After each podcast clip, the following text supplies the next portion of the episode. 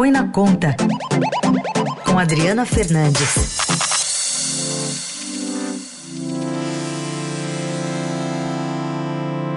Hora de falar de economia aqui no Jornal Eldorado. Adri, bom dia. Bom dia, Raíssen. Bom dia, ouvintes da Eldorado. Boa semana a todos é, e boas festas também. É isso aí, a Adriana voltando hoje depois da folga do, do Natal, está aqui com a gente de novo. E Adri, é, semana decisiva, faltam 16 nomes para o Ministério do futuro governo e o Ministério do Planejamento está faltando, entrou agora na negociação com a senadora Simone Tebet? É, Simone Tebet está é, tá aí no, jogando, jogando, sendo jogado daqui para lá, procurando uma vaga. É, o presidente Lula ela queria o Ministério da Cidadania, é, que vai virar Desenvolvimento Social, mas não conseguiu, foi dado a, a, ao cargo ao ex-governador e senador eleito é, Wellington Dias.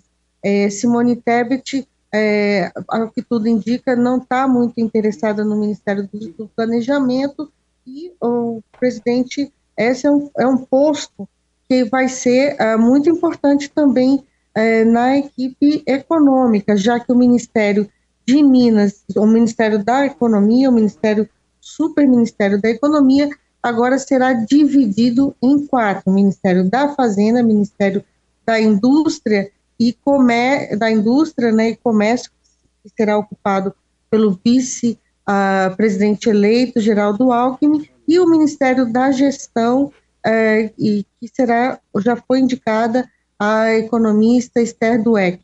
Então, falta o planejamento, o planejamento terá uma nova fase, terá um papel importante na definição de políticas públicas, é pelo menos é isso que se espera com a divisão uh, da equipe econômica. A gente está tá vendo agora uma mudança uh, muito grande, porque se havia uh, na equipe de Paulo Guedes uma crítica de que ele tinha colocado um super ministério com muitas atribuições, agora a gente está vendo o, o, lado oposto, uma grande divisão. Vamos ver como é que isso se arranja, inclusive na interlocução com o presidente Lula.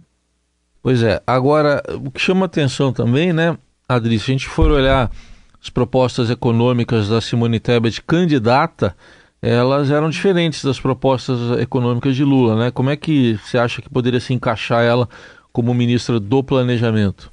Ela, ela a ministra do Planejamento, é, é, vai, é, não é um cargo que, é tanto que ela, ela, é, ela não, não parece, não parece, vamos ver se o Lula consegue convencer ela essa semana, não parece um cargo é, muito talhado para ela. Antes ela tinha manifestado interesse na indústria e comércio. É um ministério que vai definir políticas, políticas públicas, planejamento de longo prazo ela tem, ela tem interesse, sobretudo, na área de educação, hein? apresentou é, propostas para a área de educação que o presidente ah, ah, eleito, Luiz Inácio Lula da Silva, durante a, no seu apoio, a, no apoio de Simone Tebet, que foi presidenciável, saiu em terceiro lugar no primeiro turno, ela deu esse apoio a ele com, e apresentou uma pauta. Nessa pauta tinha, tinham medidas na área de educação, é, para programas também de, do programa a,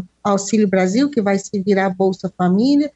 E, então, ela tem, tem a sua pauta. Ela, a questão é como, como você falou, como que encaixa isso na política que está sendo desenhada pelo governo petista, pelo governo petista. A gente viu na transição é, um relatórios, propostas, e é dali que é dali que vão ser desenhadas, que vão ser cada cada pasta vai trazer suas mudanças, mas caberá ao Ministério do Planejamento traçar um rumo uh, de longo prazo. Lembro que a gente tem médio e longo prazo. Lembro que a gente tem duas pautas importantes que, é, que são a reforma tributária e também que vai ficar com a, com a equipe de Haddad, já que ele chamou Bernard Api, o economista Bernardo para ocupar essa pasta e também a nova, a, nova agenda é, de reforma uh, fiscal, o novo arcabouço fiscal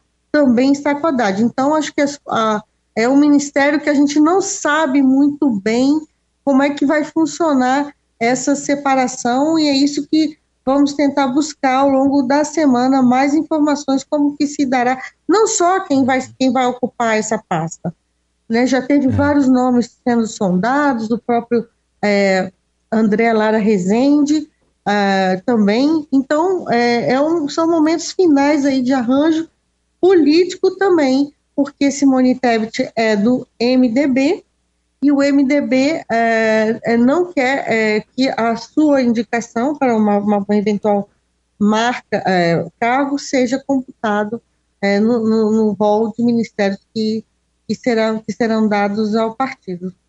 É, inclusive, você citou aí o Pércio Arida, é, agora depois dele... André Lara. André Lara. Ah, André isso, Lara. André Lara, André Lara, André tem Lara. razão. Mas aí depois o, o dele... O Arida, ele depois desistiu logo no início, né? Isso. Né? É, é que depois dele começaram a ser citados nomes políticos também, né? O Renan Filho, agora a própria Simone. Você acha que pode ter um perfil político nesse ministério, Adri? Sim, pode ter sim, pode ter sim um, um perfil político. A gente está vendo é, na, no, na, montagem é, de cargos importantes a preponderância do perfil político, como é, na Fazenda e o próprio Alckmin, né, no Ministério da Indústria, é, tem muito, é, se fala aqui em Brasília que Alckmin vai, não, não deve ficar o tempo todo, que é uma, uma vaga, é, uma, uma, uma, ocupação temporária no Ministério da Indústria. Muitos ainda é, é, sugerem que a Josué Gomes, depois de resolver todo o problema que ele tem, que ele está enfrentando, né, toda a resistência na Fiesp, ele é presidente da Fiesp, e resolver também as questões das empresas no futuro vai ocupar essa praça, essa vaga na indústria, mas o no, na mas é um, todo um viés mais político mesmo vai ficar a cargo é, da, do, do, segundo escalão desses ministérios dar essa orientação dar esse esse orientação esse verniz mais técnico mas estamos vendo aí um, um viés econômico um viés político na economia e, e, dessa equipe que agora, até agora foi indicada né, pelo Fernando Haddad, o que, que dá para projetar dessa equipe? Enfim, que tipo de política você dá para imaginar a partir de agora? Olha, a gente, pelos nomes, assim, o futuro ministro Fernando Haddad anunciou o auditor fiscal Rogério Seron, trabalhou com ele é, na Prefeitura de São Paulo, é, também chamou é, Galípolo, Gabriel Galípolo, já tinha, já era, foi o primeiro nome anunciado para secretário executivo, também com experiência é, na gestão em São Paulo. O, o foi promovido para secretário de Finanças da Prefeitura, onde ele finalizou a renegociação da dívida com a União e, uh, e foi uh, e, e, vai ser um nome fiscal.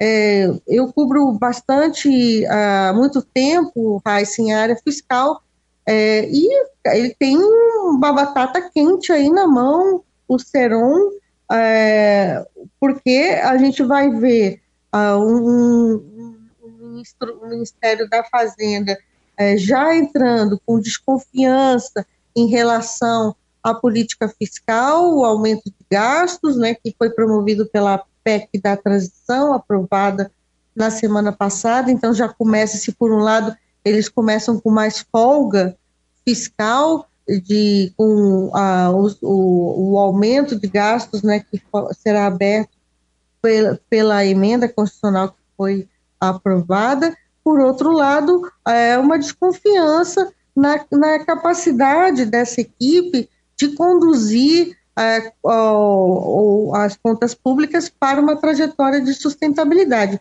Essa a, a, retomada dessa confiança, gente, eles já começam com desconfiança, é um trabalho gigante para Fernanda Haddad. Ela, já a retomada vai depender muito do que ele vai apresentar é, para substituir o teto de gastos. Qual será a reforma fiscal para substituir o teto de gastos? Ele tem ou ele vai ter é, menos estresse para administrar do ponto de vista de que ele vai ter um orçamento é, moldado, mais ajustado para as demandas para as promessas a, a, do, de Lula né, na campanha, por outro, tem essa desconfiança e vai ter que mostrar resultado e vai ter que ser rápido. Por isso que ele em várias entrevistas ao longo dos últimos dias, falou: vamos adotar medidas uh, logo no início para promover ajustes e tal. Esse é um, é, uma, é um discurso que eu ouço muito aqui em Brasília.